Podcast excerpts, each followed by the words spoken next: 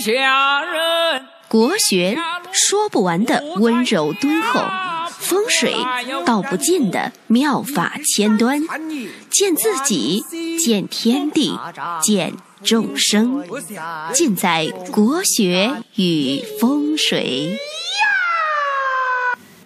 各位亲爱的听众朋友们，大家好。今天呢，给大家简单的来谈一谈八字的发展的历史。像古今中外所有的算命啊、预测啊这些模型啊，它都是基于一个前提，就是人们在当下想知道未来。那所有的预测术呢，它都是脱胎于。星命都离不开太阳、月亮和五星。那天文学呢？它是这个所有预测术发展的一个基础。因为大家知道，你没有天文学呢，你就没有这个历法，没有节气。那离开了这些基础啊，你根本就没法产生预测。其实呢，我们现在所有的预测技术啊，都是这个星命的简单的版本。呃，这个打个比方呢，就像工程师，工程师这个呃电脑编程的时候啊，他是用的程序的语言。而我们面对电脑的时候啊，我们用的时候呢，就是汉语嘛。那它就是一个专业的术语和简单术语的一种一种区别。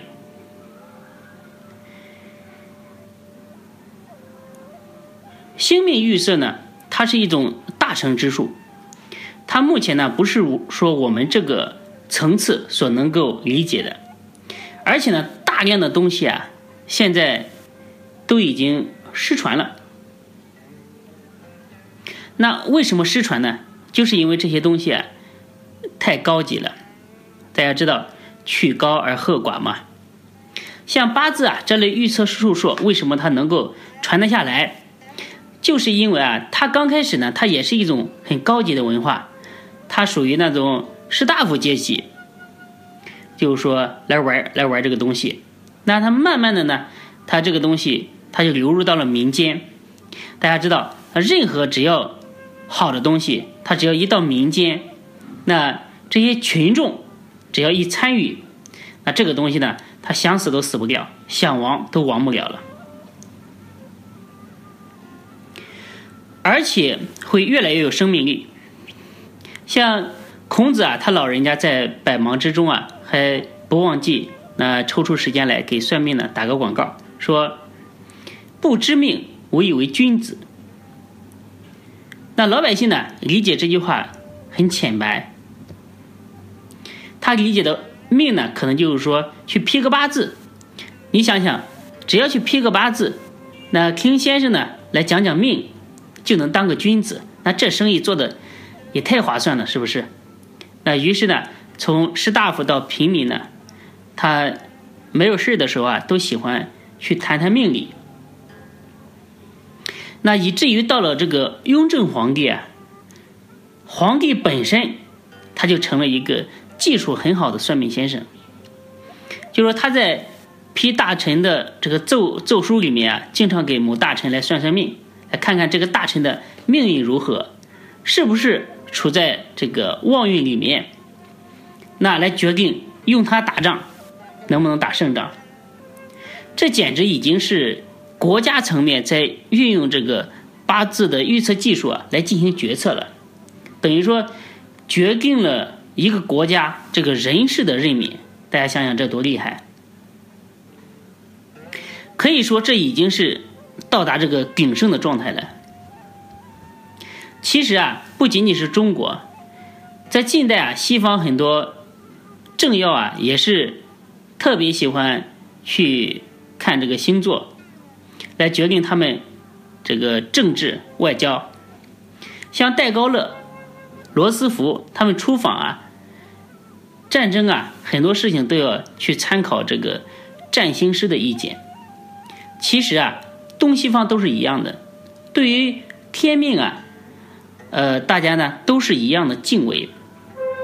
那存在一定有它的道理，特别是古老的东西啊，它存在一定有很多的合理性。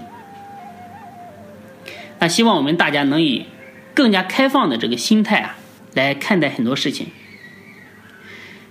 大家知道，道教呢，它是中国文化的根。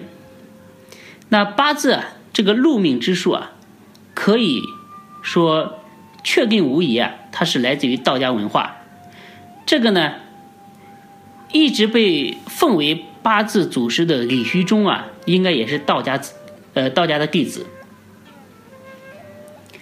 这个名字啊，起的就很玄，虚中，致虚极，得其中。那李虚中呢，他是一个唐朝的人，而且呢，他还是一个官员。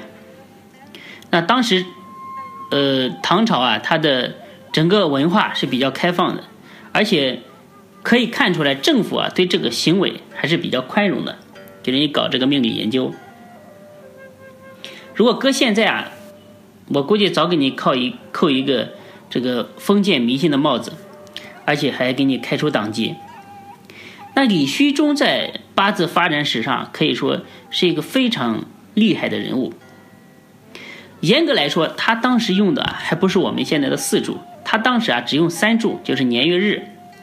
那这种算命术啊，它是用年命的纳音、年干为禄。来推断一个人的吉凶祸福，所以呢，这个呢是最早的这个禄命术，干为禄，年命是为禄命法，他呢用年命来对月令看这个命的旺衰，然后呢根据十二长生看五行的状态。现在呢，其实很多传承的很好的一些门派啊，也一直都在用这个办法。这个方法呢，它对于人的这个寿元。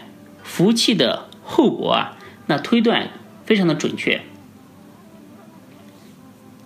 那很多人说这个禄命法已经失传了，其实并没有。那李虚中先贤啊，基本上把八字的这个推命的模式啊给固定下来了。那后来人们用日主啊去推算的时候，其实也已经是大同小异，只是说在巨人的肩膀上往前更加发展了一步而已。那然后呢，就进入了宋代。宋代呢，它是中国文化的一个大爆炸时期。大家知道，这个时候呢，像宋词、书法，包括绘画，都可以说是登峰造极了。那这个时代呢，它注定了这个算命术啊，也不会寂寞。一部流传最广的《渊海子平》横空出世。其实呢，《渊海子平》啊，它是两本书，《渊海》是一本书，《子平》是一本书。所以大家目前看到的这个《渊海子平》啊，其实就是半半部书。但是这半部书啊，很多人还是看不懂，或者说没有被人重视，也可以说是没有摸到门道。其实啊，很多传统的这个八字技法都在里面。如果你能把《渊海》这本书给读进去，其实已经差不多了。但是现在很多人啊，特别的浮躁，就是想快，想走捷径。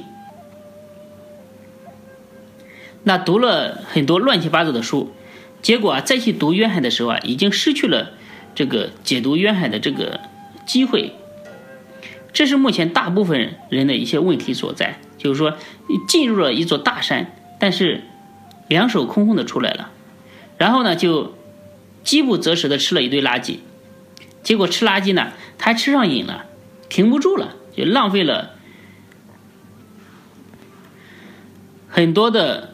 时间、脑力与智慧，大家呢可以好好的研究这本书。也有人就说看了之后啊不信，狐疑不信。那看了大量的这个旺衰论命，觉得渊海里面的说法靠谱吗？就是一直摇摆不定，然后呢就掉到沟里面给淹死了。阿弥陀佛啊，早日投胎。那斗转星移，千年易过，接下来呢，就到了明朝。明朝啊，出了很多奇葩的皇帝，对于这个王朝啊，真的是没有任何好感。但是呢，这个王朝幸而出了一个万民老前辈，才让我呢对明朝多看了几眼。那三命通会横空出出世，可以说令我们高山仰止啊。《三命通会》这本书啊。它其实啊，它是一个命理学的大词典。那几乎所有的命理知识都在里面，可以说是浩如烟海。很多人看不下去，其实大家也不一定要从头开始看。那看这本大书啊，我建议大家抽着看，就是你对哪一篇最感兴趣，就开始看。开卷有益嘛，你慢慢的积累呢，你就发现。哇，这本书你已经看了很多。关键啊，你不要压着自己去看任何学问，特别是命理这个东西，一定要注意保护自己的初心，保护自己的刚开始的那种好奇和兴趣，慢慢的你才能学出来。如果你按着性子学的很枯燥、很烦，那你。就是说，对这个知识的领悟啊，可能没有那么好。那《三命通会》这本书啊，后面整理了很多命理的文章，真的很好。比如说看命口诀、预警奥诀，以及关于神神煞的这些论述啊，这些都是宝贝，大家可以慢慢的去参悟，不要入了宝山空手而归。看这种书啊，就像打仗一样，就是说你不要。打拉锯战，磨来磨去的还看不透。你看一篇就要把它看透，有一种攻书的感觉。那《三命通会》这本书啊，真的很牛，它被收入了《四库全书》，而且对它的评价很高，大家千万不可以等闲视之。那明朝还出了一个命理大家张神风，他写的这个《神风通考》啊，对后世的影响也很大。他提出了病要说和归宿论，那这个呢还是很锐意创新的，有病方为贵，无伤不是奇嘛。那这个功绩也很了不起。读张神风的书啊，你首先你的要你要做到心平如水，不能偏执。那现在很多网上有论述他的著作的人啊，都给走偏了。大家知道法无定法，谁的书都要看。那谁的法呢都要学，但是你真正你用起来的时候啊，你还要明白一个取舍，不然你呃学的越多，越容易走火入魔。张先生的这两个理论啊，也足以呃在这个命理学的历史上留下光彩的一页。那《狄天髓》这本书啊，它也是成成书于明代，据传说呢是刘伯温写的。呃，由于刘伯温的他的名气很大，那后人呢写什么东西都喜欢抱他的大腿。那《丁天髓》这本书啊，原文我可以很负责任的告诉大家，这本书的原文是很有很有价值的。但是呢，被后来那个任铁桥给他注了一下，就是把原文的思想呃给注小了，就原文它的很宏大的一个命理思想。给他，给他把精义给他注小了，把思想给他阉割了，呃，导致呢，这个《狄天髓》这本书就是这个旺衰的代表，其实不是的，也也误误导了很多人，所以呢，读《狄天髓》啊，建议大家读原文。那后来的注，包括台湾人的很多人的注啊，大家就不要去读了。那到了清朝，清朝呢有一本沈孝瞻的命理笔记，叫做《子平真诠》。这本书啊，它详细论述了这个格格局的顺逆的搭配。那这个呢，作为入门学习啊，还是很不错的。那你知道了什么格配什么局，喜欢怎么样的搭配？那这个呢，是它是学习格局的一个基本功。但是呢，它是以本气取格，这个呢有失偏执。取格呢，还是要看司命之气。这个大家看的时候啊，要注意取舍。那在民国呢，也出了几个大家，像徐乐武啊、魏千里啊，名气也很大。当然，但是他们的著作我很少去读，所以也不好评论。